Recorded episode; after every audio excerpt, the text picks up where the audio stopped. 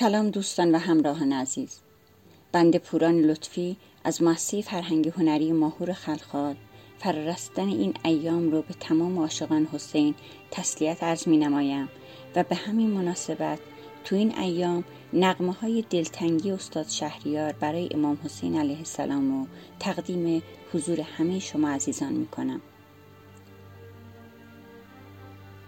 Hüseynə yerlər ağlar, göylər ağlar. Hüseynə yerlər ağlar, göylər ağlar. Bətulu Murteza peyğəmbər ağlar. Hüseynin Nuhəsin derviş yazanda müsəlman səhlüdür, kafərlər ağlar.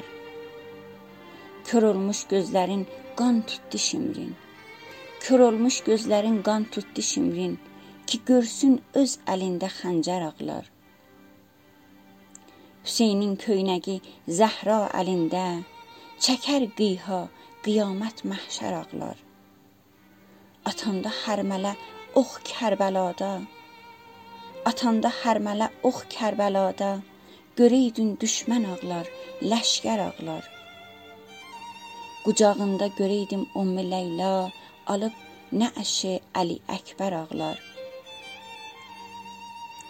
Rubab niskil düşəndə Su görəndə Ali Asgari ya dilər ağlar.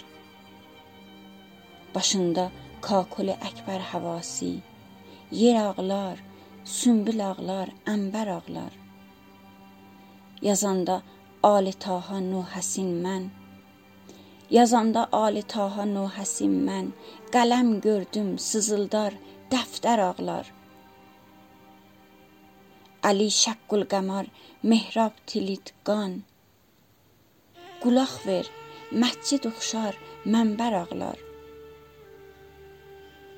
Əlidən Şəhriyar sən bir işarə.